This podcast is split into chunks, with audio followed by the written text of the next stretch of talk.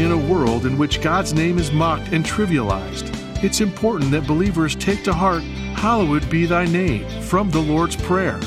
Today on Turning Point, Dr. David Jeremiah reflects on the meaning of that phrase and shares ways for you to put it into practice in your daily walk. From Prayer the Great Adventure, here's David to introduce today's message Hallowed be thy name. Well, that's the second line in the Lord's Prayer. We know it well. Our Father who art in heaven, hallowed be thy name. Uh, we pray it. We often say it together with others. More than likely memorized it, but I wondered if you've ever stopped to ask yourself, what does it mean to hallow someone's name? We're going to talk about that today and tomorrow as we continue our journey through Prayer the Great Adventure, a series based on a book written um, by that very same name, Prayer the Great Adventure. And um, this 265 page book is available to you from Turning Point by going to davidjeremiah.org. There you will get all the information about the book and how you can order it and have it sent to your home. The book is indexed both scripturally and uh, by subject. It's a great little place to start if you're a new Christian and you want to learn more about prayer. Here's some practical things to learn, and it's all based upon what our Lord said when the disciples said to him, Lord, teach us to pray. Here's what he said Pray like this. What a great tutorial this is for all of us as believers. And I hope you'll get the book. Uh, there's also a very special resource for the month of July that's connected with this series. It's called the Answer Book on Prayer. We've done answer books on a number of subjects, but this is our first one on prayer, and it comes in a very beautiful hardback cover. It's kind of like a padded cover almost, and you uh, you see the questions and you see the answers. It's it's uh, 146 pages, of information about prayer to help you. And we'd love to send it to you if you will send a gift to help us with the cost of airtime on the radio and uh, production time. Everything you send goes directly to the ministry of Turning Point, and we thank you. We'd love for you to have this book, so be sure and ask for it when you send your gift to Turning Point in July. So um, there you go. That's the list. Those are the things we need to talk about at the beginning of today's program. Let's open our Bibles to Matthew chapter 6 and verse 9 and talk about Hallowed be thy name. Donald McCullough has written a contemporary book which he introduces by telling an experience that he and his wife had, which has been enjoyed by a number of folks from the West Coast. He was invited to hear the great tenor Luciano Pavarotti and they were told that the performance would probably be his last performance here on the West Coast. And so, even though they knew how much the outrageously priced tickets had cost, they accepted the invitation and they went to hear Pavarotti sing. In his journal, he said, The concert exceeded our expectations. We were stunned by the master's music. In aria after aria, he demonstrated his remarkable talent, talent that set him apart from the thousands who had come to hear him. But that set apartness was revealed in his generous giving. His uniqueness was shown in a gracious offering of himself. He held back nothing. Every single note was filled with boundless passion and glorious beauty. And we had to respond. We jumped to our feet, said McCullough, and we clapped and we hooted and we whistled. And we did not stop, not for a long time. Wave after wave of grateful applause was sent up to the platform, calling for encore after encore.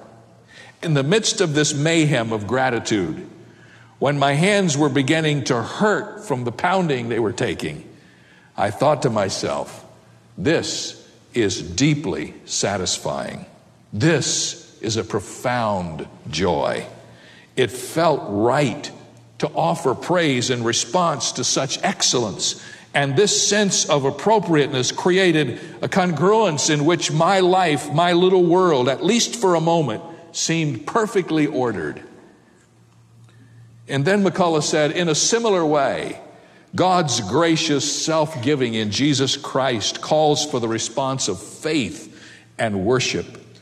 And when we worship God, for that moment as we worship, we find that our lives our little worlds, at least for that moment, seem perfectly ordered. The Lord Jesus is teaching his disciples to pray. And as he teaches them, we are learning as well. We learned that we come to address our Father who art in heaven.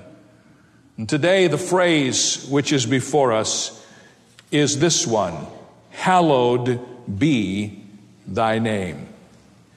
I must confess that of the seven statements in the prayer, we know the least about this one hallowing the name of the Lord. When we say the word hallowed, it's an archaic word. It's a word we don't use in our vocabulary today, but the translators of most of the various translations of the New Testament have kept the word in the prayer because of its very special nature.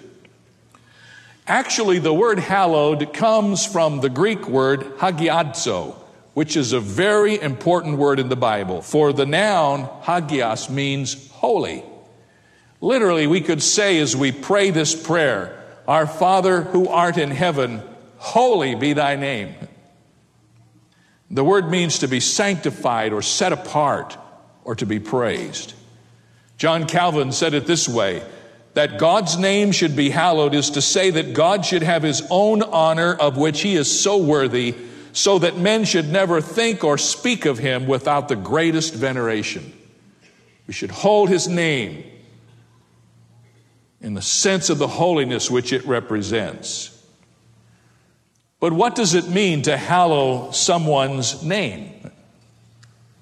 Does that mean that the name God or the name Jesus has some special significance in the combination of the letters that make up the word. My name is David. There are five letters in that word, and we're to honor the name of David. We would be honoring a lot of folks because there's a lot of Davids in this world. And we don't hold up that little five letter word and say, Isn't that a wonderful name? Let's hallow that name. No, when we hallow a name, when we ascribe praise to a name, what we're doing is we're ascribing praise to the person who stands behind the name, and the name represents the person. The name oftentimes gives us a clue to the kind of person that is. So, when we pray with reference to Christ or to God, hallowed be thy name, the deep and sincere desire of all who know the Lord should be that men and women everywhere would revere his name. And in so doing, we would recognize and honor the one that that name represents, for he alone is worthy of our adoration. When Jesus taught his disciples to pray, Hallowed be thy name, he didn't specify which of the names, he just said the name, and behind that name is all that God is. We know that we're to bring honor and glory and ascribe holiness to the name of God. But how do we do that? When we pray, Our Father who art in heaven, hallowed be thy name. What does that mean? How do we enact that? I've written down in my journal two or three thoughts, one of which is that when we hallow the name of the Lord, we do so by rehearsing who he is. A.W. Tozer said that no church will ever be greater than its concept of God. Unfortunately, in many of our churches and in many of our own personal lives in these days, we do not have a very high view of God. That is reflected in the way that we go about trying to address our expressed feeling toward Him. Soren Kierkegaard, a theologian, said, We have gotten very confused about who's doing what in worship. He said, We think of worshipers as an audience, pastors as entertainers, and God as the prompter. In fact, he said, worshipers are the performers, pastors are the prompters, and God is the audience. And when we gather for worship, whether with a handful in a storefront chapel or with thousands in some large church, we perform a drama with different parts, speaking and singing and praying and giving money and baptizing and eating bread and drinking wine. And we do it all for the delight of God. And at the end of the show, he said, the only applause that should matter is the applause that comes from God. When we worship God, we ascribe praise to Him and we lift up all that we do to His name. It is an interesting thing that the word name is here because in the Bible, there are many names for God, are there not? Listen to these names. This is who God is in the Old Testament. He is Jehovah Sidkinu, Jehovah our righteousness. He is Jehovah Emkedesh, Jehovah who sanctifies. He is Jehovah Shalom, that one we know, Jehovah who is our peace. He is Jehovah Shammah, Jehovah is there, he never leaves us. He is Jehovah Rapha, one that I have come to know and love. He is our healer. Jehovah Jireh, the Lord will provide. Jehovah Nissi, the Lord my banner. And Jehovah Rohi, the Lord my shepherd. That's who he is. And the Lord Jesus said, When you pray, pray like this Our Father who art in heaven, hallowed be thy name. Each one of those names gives us a little glimpse of something about God that is not only important for us to know, but it's important for us to know about us and how we relate to Him. For instance, I took my notes, wrote down all those names, and was reminded that each of those names responds to some particular need in my life at one time or another. Have you ever thought of that? I am a sinful creature, and you are too. You're all sinners, and I'm a sinner. Let's just get that out of the way right up front. That's what the Word of God says. Well, when I think about being a sinner, I think about the part of God that is Jehovah Sidkinu. God is my righteousness. When I think about my need to be holy, I think of Jehovah Emkedesh, the Lord my sanctification. Once in a while, I have some anxiety, believe it or not. And when I have anxiety, I like to worship Jehovah Shalom, God who is my peace. And there are times when all of us are lonely, and then we need Jehovah Shammah when we're sick and we need healing, we need Jehovah Rapha. When we have needs financially and we don't have enough, it is Jehovah Jireh, the Lord will provide. And when we are lacking in self esteem and who we are, we discover that the Lord is our banner. And when my life and my direction and my understanding of what's going on in my life is not clear, I need Jehovah Rohi, the Lord is my shepherd. Do you see? Every part of the name of God, every name that is given, does not reflect all that He is, but reflects a little of who He is. And as we focus on the names, we come to know who the person is behind the name. When the Lord said, When you pray, pray like this Our Father who art in heaven, hallowed be thy name. He wants us to not just know the name God, but He wants us to know all we can know about God so that when we worship Him, we can lift back up to Him praise for all that the Word of God reveals Him to be. When you come to the New Testament, we discover that the greatest of the names is Jesus, the God man. And then a whole new list of names comes through, doesn't it? He is the bread. He is the way of life. He is the truth. He's the resurrection, the good shepherd, the branch. And all of the New Testament is filled in the Gospels with names to help us know the one we worship. Our Father who art in heaven, hallowed be thy name. And here are the things about God that we know from the names that have been given us. I have on occasion selected just one little name of God and tried to think about it for a whole week. Jehovah Jireh, the Lord provides. How many of you know that God provides? That He does. Isn't that a wonderful thing? And just for one week, just say, Lord, this week I'm going to hallow your name and I'm going to consider for my own praise what you have done to provide for me. You are Jehovah Jireh, the Lord provides and every day focus on some time to reflect on his provision. Not only do we hallow his name by rehearsing their meanings, but we hallow his name by respecting his greatness. God is uncommon, he's extraordinary, he's unearthly, he's separated from sinners, he's undefiled, and the Bible says he's holy. And we are to speak of God in reverence. We are to sanctify him. To hallow his name means to hold his matchless being in reverence so that you will believe what he says and you will obey him and you will honor his name. We are given here in this prayer a wonderful tension so that we don't go off in some crazy direction. When we talk about our Father who art in heaven, and remember, He's Abba Father. He is, according to the New Testament language, the daddy. He's our daddy. That is intimate. But in the same sentence, we're told, Our Father who art in heaven, hallowed be thy name. And God is not pleased when we forget that He is the great and majestic one to whom we come. He's the creator of the universe, and He deserves to be treated with respect and honor. So, whatever we may do, whatever we may say that would in any way diminish His greatness, we ought not to do. We ought to hold him up with great reverence and respect. We hallow his name by respecting his greatness. Thirdly, we hallow his name by relinquishing control over our own lives. Martin Luther said, How is God's name hallowed among us? When both our doctrine and our living are truly Christian. We hallow the name of God by the way we live, when we give ourselves totally to Him and allow Him to control our lives. When we say, Hallowed be thy name, we are praying like this May the whole of my life be a source of delight to you, and may it be an honor to the name which I bear, which is your name. Hallowed be your name.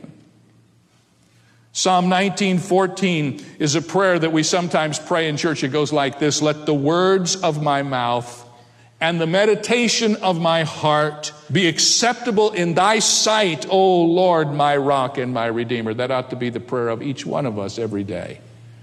Lord, I hallow your name by giving you the control of my life and living in obedience to you. Fourthly, we hallow his name by recognizing his presence in all of our lives. We hallow his name when we are constantly aware of his presence. David said in Psalm 16:8, "I have set the Lord always before me." That's the key. We live our lives in the presence of God and we honor and respect him. And when we come into his presence, not flippantly, quickly, just sort of with a, oh, by the way, Lord, we come into his presence, we prepare our hearts to come and to pray and to honor his name. And I want to say to you, men and women, that if we learn to pray as Jesus taught his disciples, it will make an incredible difference in the way we live. That God does not wish us necessarily to always be rushing into his presence with our grocery lists of things. God wants to be worshiped. The Bible says he seeks those who will worship him in spirit and in truth. And when we come to him, we need to bring our gift of worship to him first before we ask him to fill our hands with other things. I am so confident that this is a critical part of where most of us are in our spiritual walk with the Lord. And I'm still just learning. I'm a student like the rest of you. And I wrote down six things that entering into the presence of God with worship changes in everyone's life. It will change your life just as it's changing mine. We're all in the growing process. We're not there yet, but hopefully we're on the road toward understanding more and more about who God is and how He works in our lives every day. And here are some of the things that I reflected upon. Number one, when I worship, when I come into the presence of God with, Hallowed be thy name, worship enhances my appreciation and my love for God. I am caused to see him as he is. Is God's greatness changed by my worship? Not in the least. Can I add or subtract one whit to who he is? Not at all. But when I reflect in my own heart upon His greatness, when I come in my prayer, and maybe I've learned some of the attributes of God, some of the names of God that tell me more and more about who He is, when I reflect those back to Him, something happens within me. The greatness of God is impressed upon my spirit so that I see Him and I understand a little bit more about who He is. And the greatness of God is enhanced in my life. I remember preaching a sermon some years ago talking about a lot of folks who have a big God and some who have a little God. And I got all kinds of mail when that went on the radio because some people thought I'd gotten into idolatry. I had to straighten that all out. And that's not what I was talking about. I was talking about the fact that sometimes the way people respond to God, their God is very little. He is circumscribed by their own restrictions. They have never seen God as the scripture presents him, and they have never worshiped that God. It's as if God were out there waiting for us to come and see him. And in the back of our mind, we have an image of who he is, and it's not a very enhancing image. It's sort of uh, not a very great image of who God is. And then the day comes and we're allowed to go into his presence, and for one moment we see him as he really is, and all of a sudden, Our whole expression and appreciation for God changes. That's what worship does for me. Every time I really understand what's going on in my own heart as I worship the Lord, I begin to see God, and He is enlarged and enhanced in my own heart, not as He is, but in my heart. Number two, when I worship, worship expands my vision. You know, one of the things we're prone to do is to look at life in terms of our own limitations. That's the way the average person does. When I worship God, I begin to see life not in terms of what David Jeremiah can do, but I begin to see life in terms of what God can do through David Jeremiah. There's a big difference, my friend. I am a very limited, flawed human being. And if it's just me doing my thing for God, it's not going to accomplish very much. But when I worship God, something happens within me. It expands my vision to think about what God can do through me, what He can do through you. I'm reminded often of one of my favorite stories in the Old Testament about the spies who went into the land. You remember that story? It's like a lot of things that happened. The majority report came back and they all said, We can't do it. That's the way a lot of majority reports come back. You know, we've gotten the idea that majority is always right, but a lot of times in the Bible, the majority was wrong. And the majority came back and they said, We've been into the promised land and we've checked it all out, and we want you to know what our appraisal is. Our appraisal is like this those are some big people. Those giants were eight feet tall and taller, the Anakim, they're called. And the majority report came back and they said, We checked them out and we checked them out, and you want to know what our appraisal is? We are like grasshoppers before them. And we don't think we should mess with them. We don't think we should go in. God had told them to go in. They said, No, we don't. We saw them, we saw us, we're like grasshoppers. Joshua and Caleb, the minority report, they came back and they said, You know, we were in the same land, walked down the same streets, saw the same giants, saw the same situation, but what we want you to know is those are some big people, but they are no match for God. And the only difference in the majority report and the minority report was the comparison. The majority compared themselves to the problem, and the minority compared the problem to God. The large group had a small God, the small group had a large God. And what happens when you worship, my friends? When you come into the presence of God and you say, My Father who's in heaven, hallowed be your name, and you reflect upon his greatness, all of a sudden you begin to see things in a much different perspective. And we will come back to this theme again tomorrow on the Friday edition of Turning Point and finish up Hallowed Be Thy Name.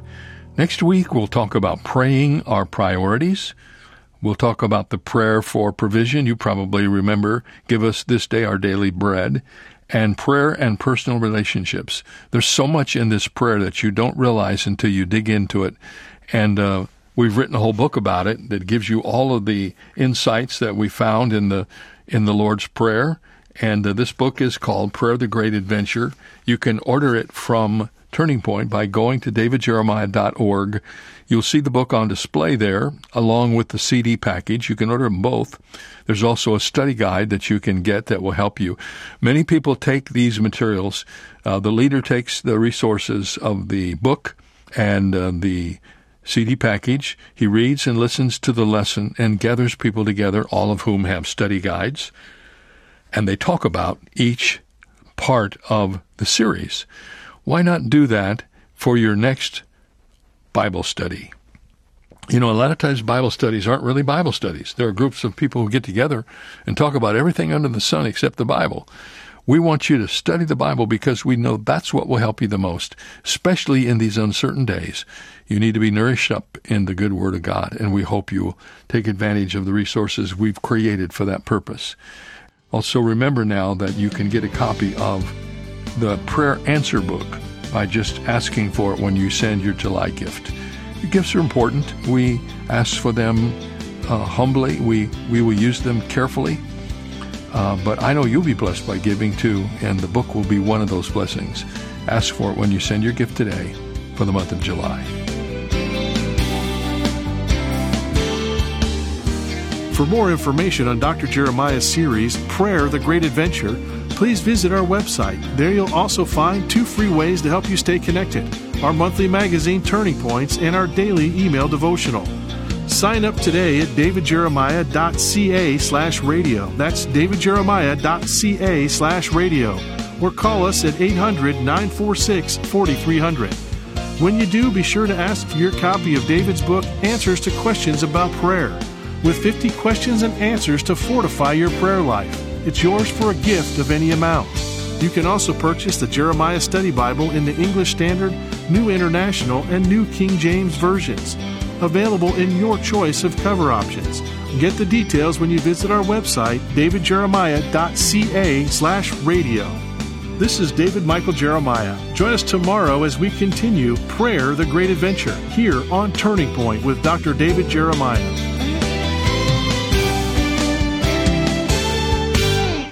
In all we do each day, Dr. David Jeremiah and Turning Point work to make a global impact for the kingdom of God. But we can't do it alone. That's where Bible Strong Partners come in. These loyal monthly supporters form the foundation of Turning Point allowing Dr. Jeremiah to teach the whole counsel of God. Partnering with Turning Point enables you to share in the eternal impact of this ministry, leading people to Christ through our media and printed resources, multiplying Bible teaching broadcasts, presenting the gospel around the globe, and strengthening the saints. In appreciation for your partnership, Turning Point wants to provide you with exclusive monthly resources and study guides, member only communications, an on demand library of study content, and so much more. Are you ready to see what the Lord will do? Let's expect to change the world together. Go to davidjeremiah.ca slash BibleStrong to become a Bible Strong partner today. That's davidjeremiah.ca slash BibleStrong.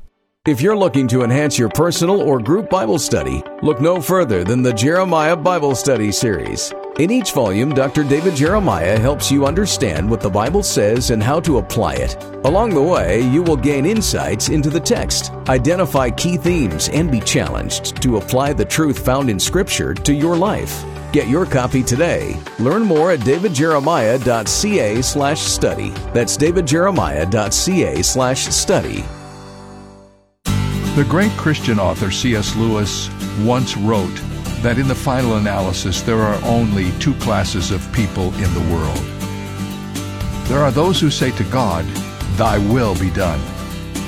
And there are those to whom God finally says, Thy will be done. Jesus Christ is the primary example of those who say to God, Thy will be done. On the night of his arrest in the Garden of Gethsemane, Jesus prayed to the Father and said, Not my will, but your will be done in my life. Sometimes God's will can be painful, but not as painful as the alternative. This is David Jeremiah encouraging you to get on the road to new life. Discover God's will on Route 66. Route 66, driving the word home. Log on to Route66Life.com. Start your journey home today.